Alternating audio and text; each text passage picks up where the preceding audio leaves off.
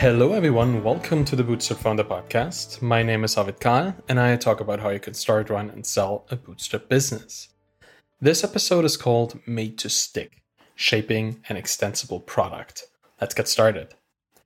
It won't take long before customers start asking for one particular kind of feature, and that's integrating into other tools that they use all the time. They have adopted your product into their routine and their workflow, only to notice that something is missing. Some steps need to be taken to get your product to seamlessly join into the range of other tools that your customers use to solve their problems. You're looking for a product workflow fit. While it's great to be able to use your product as a standalone solution to the problem, your customers would value it much higher if it comes with two kinds of integrations input integration and output integration. To provide a basic level of both, Build your product to accept and return data in commonly used data formats, such as the eternally requested CSV, the comma separated value format. If the workflow requires interactions with cloud services, you'll find that most of them provide easily used and well documented APIs. But we're going to talk about all of this. Let's start with input integrations first. Find out the shape of your customer's data at the outset of their problem. Let's say your audience is plumbers who need help requisitioning new inventory of their pipe fitting supplies or something like that. Do they already have an inventory management system that has an API? Are they maybe using an Excel sheet or a Google spreadsheet? Do they have such a system at all, or do they just go and check their inventory, the storage regularly? Whatever it is, you will need to allow your customers to use the system they already have in place. Forcing them to adopt another system just because your product only works with that is a surefire way to build a tool that your prospective customers won't even try. Every kind of additional input format you support will open your product to more potential customers. This requires research and expert knowledge of the field you're operating in. Of course, at some point, the fraction of customers will be so small tiny, a niche within the niche, and their potential revenue will be lower than what it costs you to build and maintain a particular integration. That, too, requires insight into your market. Whenever you work with data imports, here are a few basic ideas. First, integrate the industry standard format. Many industries have developed common interchange data formats over time, often over centuries, well, at least decades maybe, and they usually are specified in great detail. This is an easy choice if you want to support the biggest number of customers. And I say centuries here, kind of jokingly maybe, but there are some industries that have not changed the way they treat data over hundreds of years, right? They've been tabularizing the data all the time. If you look at the way that financial records are kept, the format of the data may be digital, but the data behind it, the structure behind it is centuries old. So these things are documented, well documented, and you can find them. An industry standard is usually retrievable through, I guess, industry standard bodies, right? Let's go with the plumbers again as an example. If you find the, the pipe fitting association or something like that, and you actually ask them if there is a data standard for inventory management, if they know it, and if they know of it, they will tell you and they will give you information because they have access to that as the industry standard body. So that will definitely help. Always look for that first. Then, second, integrate comma separated values, CSV. Uh, this is the lingua franca of data, at least at this point still. Almost every software tool eventually understands and produces comma separated values, and you would go amiss if you didn't integrate it into your product as long as it's useful to your audience, right? Don't integrate it into a B2C product where people don't even deal with data. They just like like Tinder, right? Tinder is not something that needs a CSV export, at least maybe only for academic purposes or nefarious things. But for the product like this, you wouldn't need it. But the moment you interact with data that customers have and that they can shape in some way, CSV is always a good idea. Then, second or third, I guess, at this point, integrate Excel files and Google Sheets. Often, that's the highest stage that your prospects will reach with their self-invented and self-organized systems. The these are the systems you intend to replace. So make it easy to migrate the existing data into your product, right? This is the thing that April Dunford calls competitive alternatives. They're not competitors. Excel, like Microsoft and Google, are not your competitors in your little SaaS niche, but their Excel product and the Google spreadsheet product are alternatives to what you offer. So, giving people a path to migrate from those competitive alternatives to your product will make it much easier for them to actually join the product. And finally, integrate JSON and or XML. It really depends. When there are already existing services and APIs in your space, just make your product compatible with their outputs. Remember, your product exists in a landscape of other services, and fitting into your customer's workflow is your way to adoption. All right, let's talk about output integration here.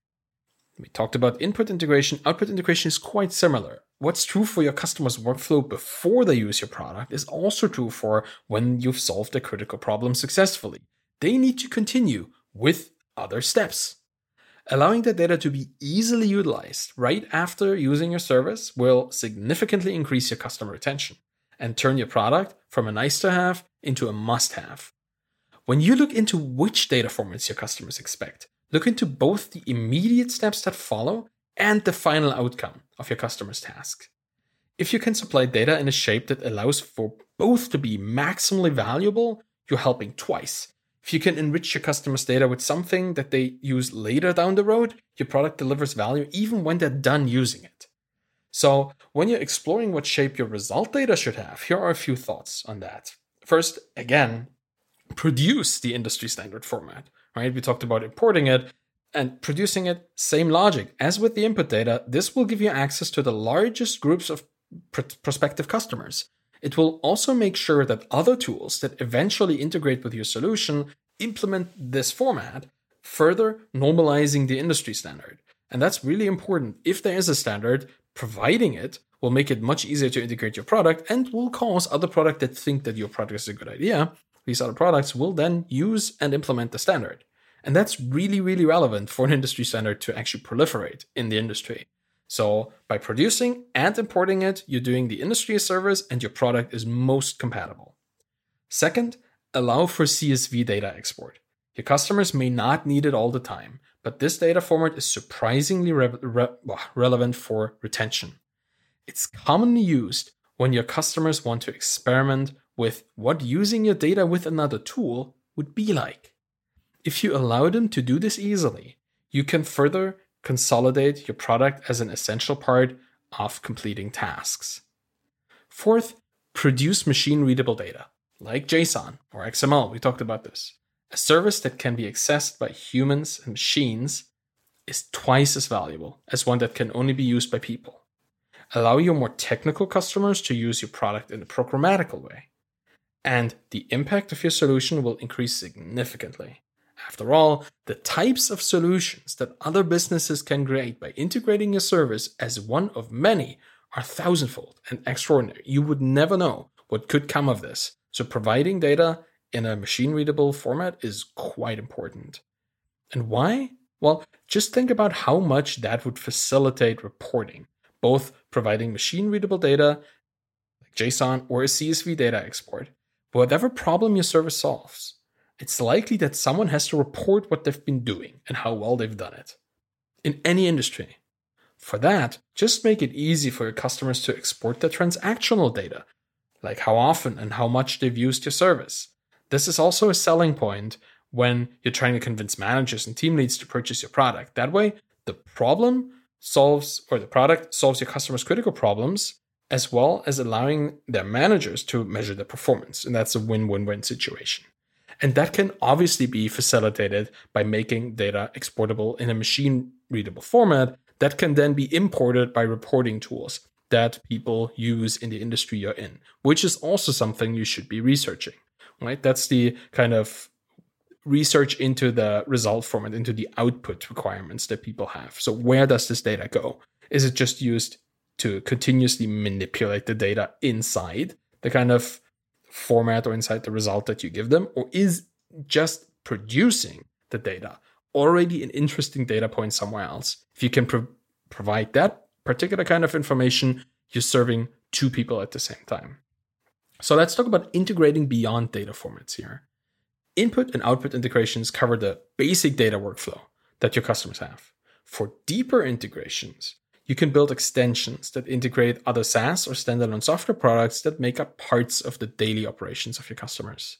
Many SaaS products can be integrated programmatically using usually like OAuth for authentication or API key based um, credentials. Either way, they can provide a number of interesting opportunities. The most basic integrations enable you to access um, some subset of your customers' data stored on another SaaS service, either temporarily or until the access is revoked. More advanced integrations will make things like data synchronization, manipulation, and reporting a highly automatable and time saving endeavor, all of which are highly valued as additional side effects of a tool that solves your customer's critical problem. Think about how you can enable other businesses to integrate with your product as well. How would offering a programmatic interface enable other services to provide additional benefits to your customers? How could a service at another part of your customer's workflow benefit from a direct integration into your product? Could that remove superfluous steps like data conversion or export import kind of things? If you can provide a means for developers to integrate your product into theirs, you amplify the reach into your audience by overlapping it with theirs, right? You have access to two audiences because if they offer an integration, they will have to name and kind of market your product with it. On the user experience side of your customers, consider supplying browser extensions. Often, a little button or a link placed into another website can make all the difference. This was the first integration we built at Feedback Panda, and I'm going to talk about this at length later, I guess. We just quickly we added a little panda face, already our logo at the time, into the online classrooms by that our customers were using for their actual jobs by having our customers install the Chrome browser extension. That was pretty much it. You click the little button that would open a new tab, transmit a bit of information about the classroom to an endpoint on our site, on our application, and our front end would automatically import that information into a form. That was very simple, but it saved the customers a few dozen clicks and a few seconds of typing every time they needed to create a new record, which was every 30 minutes for 8 to 10 hours a day. It wasn't very hard to convince people that that was valuable, right? A 10 second video of that was all we needed. So browser extensions are easy to create and deploy as browser vendors have established browser extension stores that allow for automatic deployments and updates. And building an extension is straightforward as there is a lot of good documentation on it available and it's highly specified. The um, yeah, the file format and all these kind of things is very easy to do. But a word of warning about browser extensions into third-party services and websites. At Feedback Panda, we integrated into a lot of online schools' web portals. These businesses changed their products a lot and without notifying anyone in advance. Since we never partnered with them, there was no way for us to ever learn about this kind of change before it happened. So any changes to the data that our extension needed to work on their end would break our extension and we would have to release the fixed version. Consequentially, we had to implement continuous automated tests and alarm systems that would tell us immediately when such a change happened so we could react quickly. As the browser extension stores can take a few hours to distribute an updated version, being quick to deploy a fix is essential to have as few customers as possible impacted by such issues. But again, talk about that later. If the browser environment um, has certain limitations that prevent you from fully solving your customer's problems, such as blocking notifications or native file system access, you can always build and offer dedicated desktop and mobile applications for your system, for your service as well. Only do this if it's required to use your product efficiently, though. Building, maintaining, and deploying installable applications is a Herculean effort compared, compared to SaaS products. In the SaaS product, you, you have complete control, but if you deploy something, all of a sudden you have three different code bases and you have to support different versions of different operating systems, all with their own update schedules and idiosyncrasies and little problems. If you can, restrict your product to a SaaS solution as long as you don't have the resources to build a standalone application at the same time. To make your product easier to integrate with other programs, provide a machine accessible interface such as the REST API or any other way to automatically ingest data using a commonly used and trusted authentication method. That's as generic as I can say it, but there are many ways, and none of them are necessarily wrong. It really depends on your industry. This also allows you to monetize your product at scale by offering pricing based on API usage, you can create new subscription tiers that are much more interesting to your more technical users that are used to being built like this. So let's talk about a very important point here the risk of integrations. There is a risk of relying too much on these kinds of integrations, which is platform dependence. If integrating with another tool is the only way your product is usable, then any change to that product will be something you have to deal with immediately. If they adjust their product, you will need to make sure your product still integrates. If their business fails, all the customers you gain through that integrations may not need your product anymore. So, whenever possible, aim to integrate with multiple competing solutions. Do you integrate with MailChimp? Offer integrations into Email Octopus, GetResponse, and ConvertKit as well. Should one of these providers go away, you can even help your users migrate to another one that you actually support. Be very conscious that whenever you integrate into a service or another service integrates into your product, both services become a slightly more interesting target for a cyber attack. There's value in customer information, both the personally identifiable information of your customers and the business data they keep with you. Be extremely cautious of making any such information easily retrievable through automated means. Always imagine the worst way an integration could be exploited and protect your customers and their data with a level of attention that borders on paranoia. You really need that because if you don't have control over where data goes, you should really restrict the data to the, data that's actually needed, right? You don't want to be able, or you don't want other people to be able to read data that they shouldn't be able to read. Make sure you're legally allowed to integrate with the services and sites that you choose. Although web scraping content has been declared legal in many jurisdictions, not every business appreciates automated integrations into their products or data. Be ready to ask for permission and study the terms of conditions, terms and conditions of the services in which you interface with. When you allow for integrations into your service, keep a close eye on the performance impact they have on your infrastructure. While you have a complete control over your own software, the interactions caused by third party products cannot be easily influenced. If a service is hammering your backend with hundreds of thousands of requests per second due to some sort of misconfiguration on their end, you need to be able to maintain a stable system. Be prepared to cut off access to your service for specific consumers and build a resilient infrastructure that can deal with heavy spikes of traffic. You don't know how easily the delicate interconnectivity of services can be upset, by a simple programming error somewhere in one of the systems. Doesn't have to be yours. And since you don't know that, you have to be able to quickly turn it off. In short, think of the institutional risks of integrating with other services. It's perfectly fine not to integrate with a service if you fear that it could cost you dearly in the future. Integrations are supposed to amplify the usefulness of your product, not to bury a time bomb beneath the foundations of your business. So let's finally talk about fostering extensibility. There are a few ways to make a product that sticks around. You can make it an integral part of a vital workflow, or you can make it so compelling that people will change their workflows to fit the product. A way to do both of them at the same time is to just create an extensible product. So, there are also two main ways of extending the product extending the interface or extending the service itself.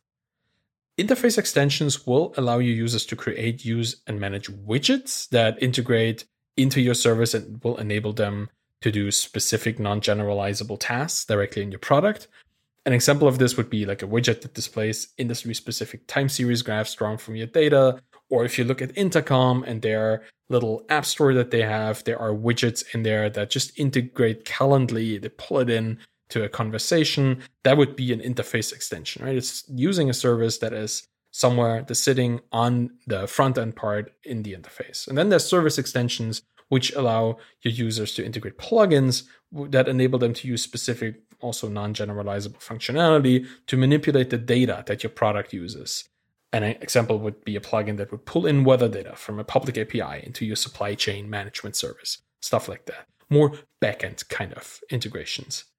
If you understand your product to be a source and a target for integrations from the start, opportunities for extensibility will appear all over the place and take the ones with the highest impact on the most customers and implement them first. I talked about this in a prior episode on feature prioritization. This is also a feature, so it should be prioritized just so.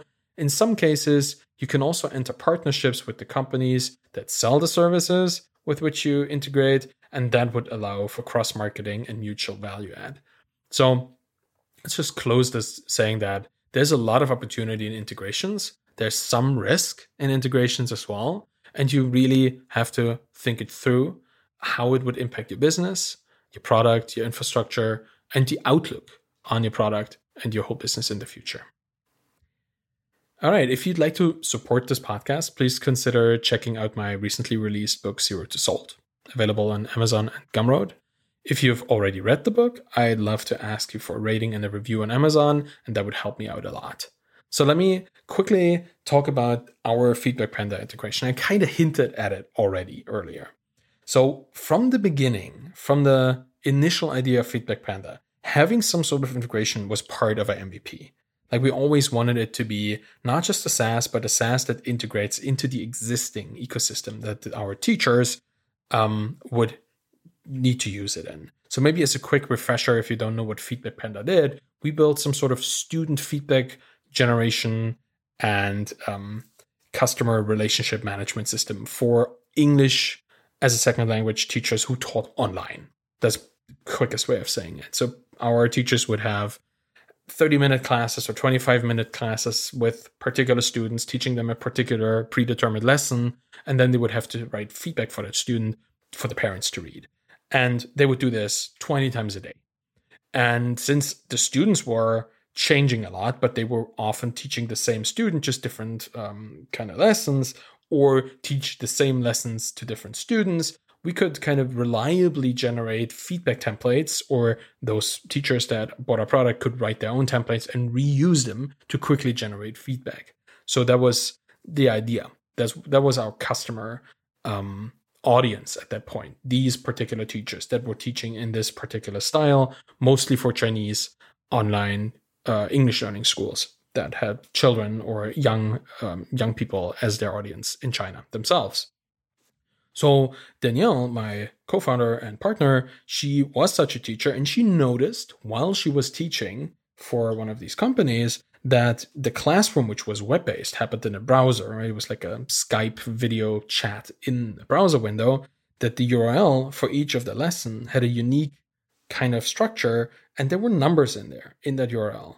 And then we f- tried to figure out what they meant, and we understood that there were three numbers. One represented the classroom, the unique ID for this particular class.